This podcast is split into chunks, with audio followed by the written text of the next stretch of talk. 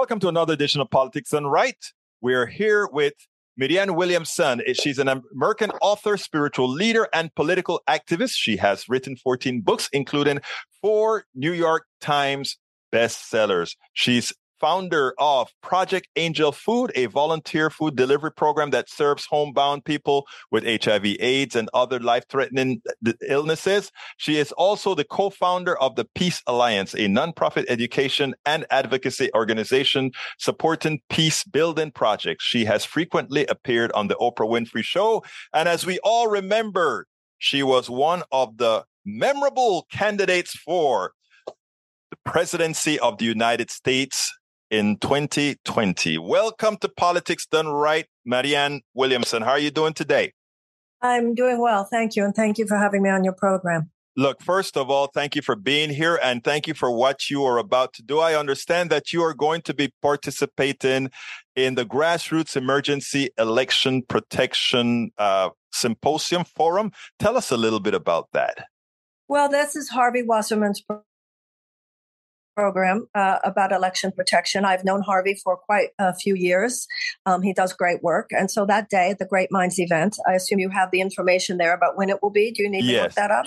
Yes, I, I've um, got it. I, it'll be posted yeah. in the blog. It's the yeah. twenty-fifth yeah. of September. Yeah. Well, he will be talking about the effort to protect the election, both in twenty twenty-two and, of course, in twenty twenty-four. And I will be talking about my general sense of where America is now, and uh, for that matter, why we even have problems with election protection to begin with. Now, one of the places I want to start with is because um, what do you see as the genesis of the problem in America? Why are we having these issues today? Well, there are, there are many angles uh, on which we can discuss that, but I think two are most important. One does go back to the beginning, of course. There is a flaw that was built into the system. In seventeen seventy-six, when the the Declaration of Independence was signed, um, it was signed by fifty-six men who did risk their lives uh, to sign a document, which, if the war had gone differently and if the British had won, these men would have been executed as traitors.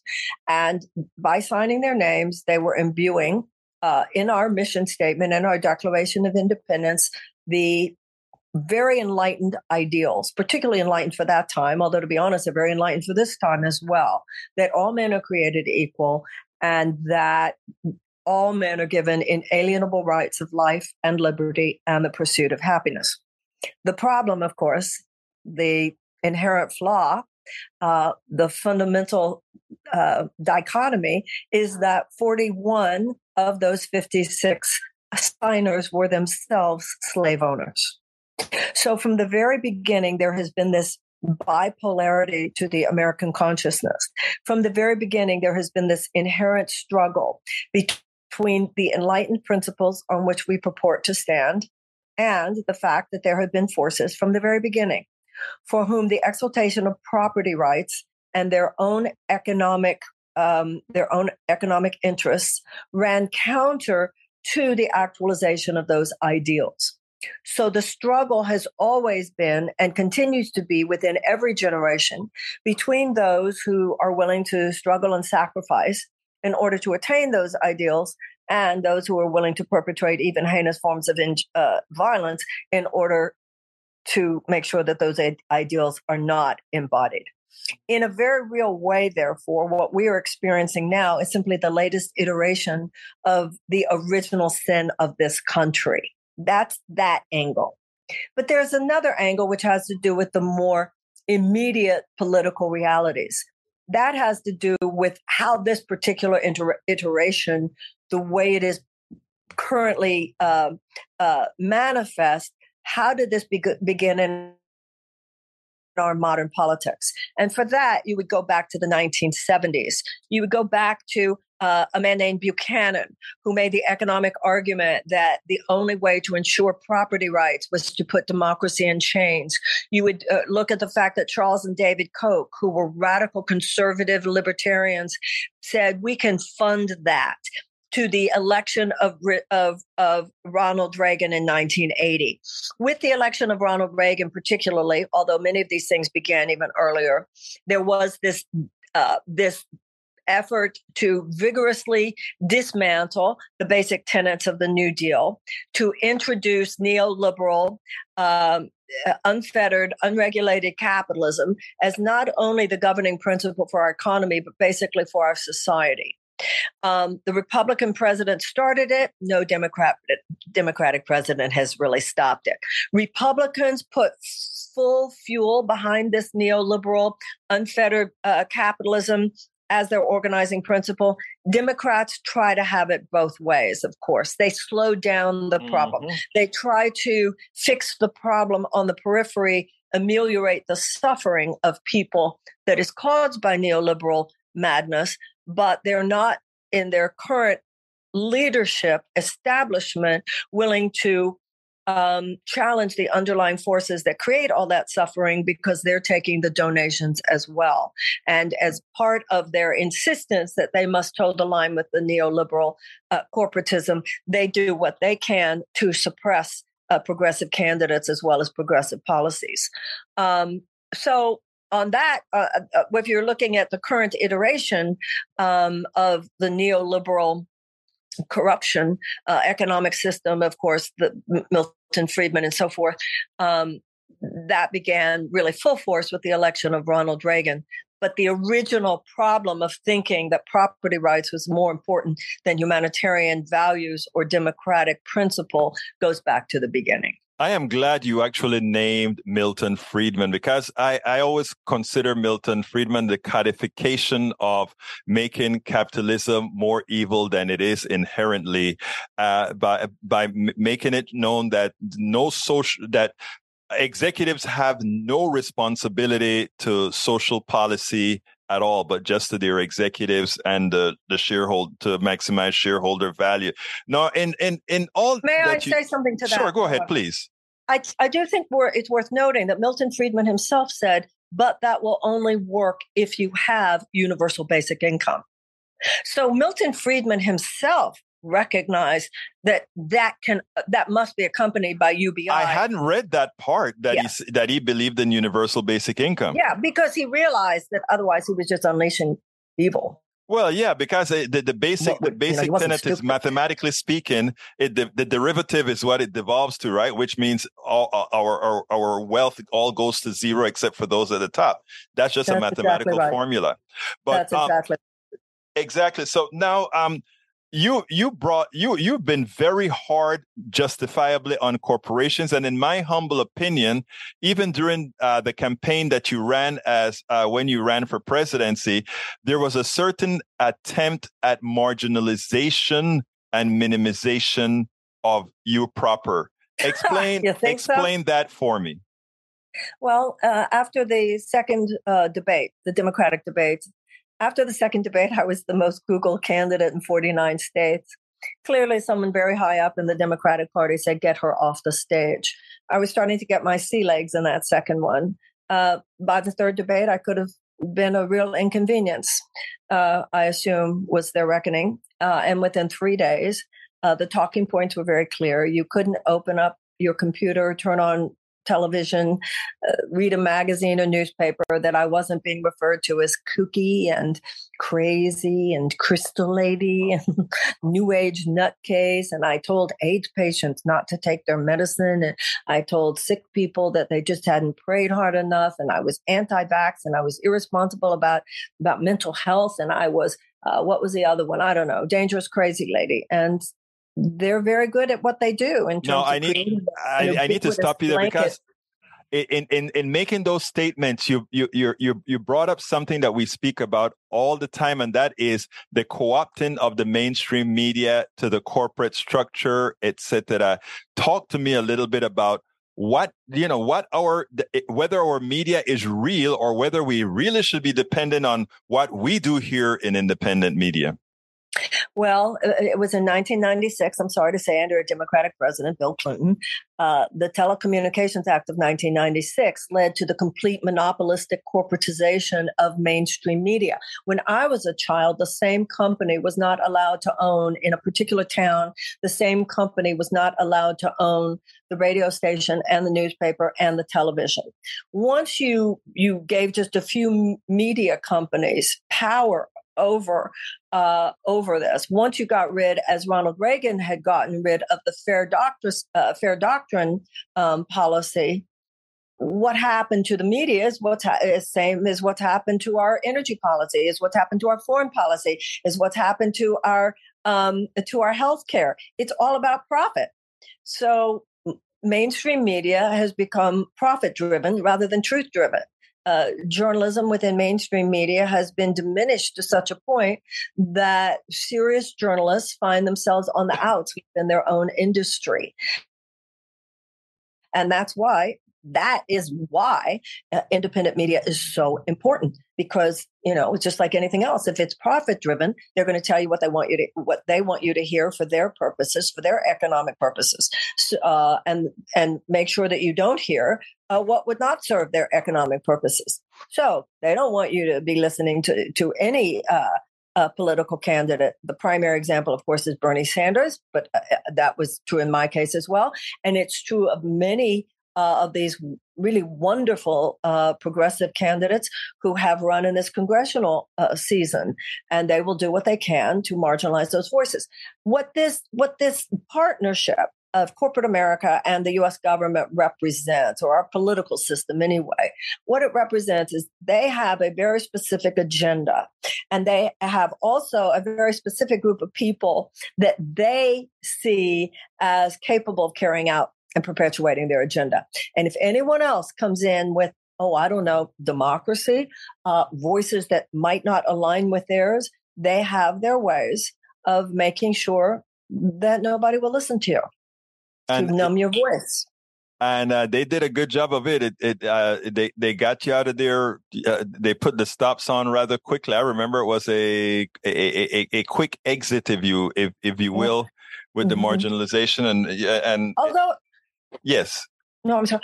I'd like to point out that a lot of people, particularly on the left, who would like to think that they're not so easily propagandized, sure went for it when it came to me. Oh, I don't. Let me let me tell you something, Marianne. Um, I don't doubt that at all. Um, there's a there's a something important that we have to understand. Some people tend to believe that the left is much different than the right, but the, the truth of the matter is, Uh, we have the same level of intellect and, and many other things across the country.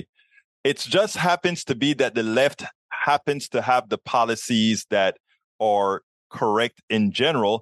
But as far as and and and, and being indoctrinated on the left side happens to be to turn out to be the right thing. But that left person could just as well have been indoctrinated on the right side and turned out to have done the wrong thing. So, I mean, there there there are, there are a lot of issues in that regards. Now, that said, um, how are we going to uh, going forward? Because you stated the last statement that you make, I think, is uh, probative. Yes, a left the left can be just as gullible as the right. My question to you then is, how are we going to solve this problem? This election of twenty twenty-two should be a, a, a, a it, the way I see it should have been really a landslide for progressives, for Democrats. Based on what Republicans have shown you they will do, that's what it shows. But even the polls today, even though I know that it's a likely voter poll and nobody knows what's a likely voter poll model going to really look like, it seems to me like it's going to be a closer election than it should be. Your thoughts? Well, the problem is not how many people are going to vote for uh, the Republicans. The bigger problem is how many people might stay home. Mm-hmm. And many people who stood in line for seven or eight hours uh, to vote for Joe Biden, um, knowing how dangerous Donald Trump was and really believing in the promises of Joe Biden, may or may not feel as enthusiastic and as willing to stand in line for seven hours um on this coming midterm election, November eighth. Um, Biden started out, you know, there was a lot of talk about maybe he really would be a kind of Rooseveltian figure. Uh, but even though some things have happened that we can celebrate, the most important of which is that he did defeat Uh, Trump, um, not enough has been done. For instance, the president could have declared a medical emergency and uh, given Medicare for all to everyone. Uh, the president could have declared by now a climate emergency and set us on a warp speed path towards green energy grid. Once again, on all of these things, he does incremental change. Um, in this new Inflation Reduction Act, Uh, there is investment, pretty revolutionary, wonderful uh, investment in green energy. But at the same time, there's also uh, more drilling permits than uh, even Donald Trump got.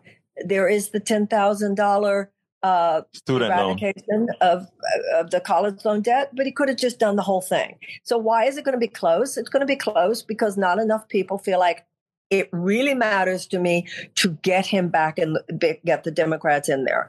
There are just too many ways in which, while some people might see some difference between the two parties, even in, in this last two years, they don't see enough difference that um, they are willing to make the sacrifices necessary sometimes that, that are involved in trying to even just get your vote counted in some of these states. Biden could have done more.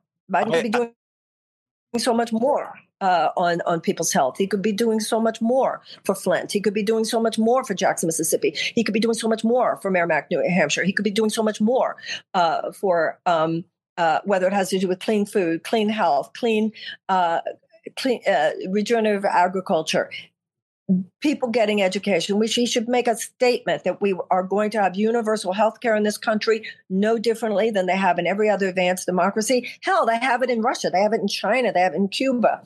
If if all the Democrats are going to do is make incremental changes rather than just go out there and declare, this is how things should be. Americans should have universal health care, period.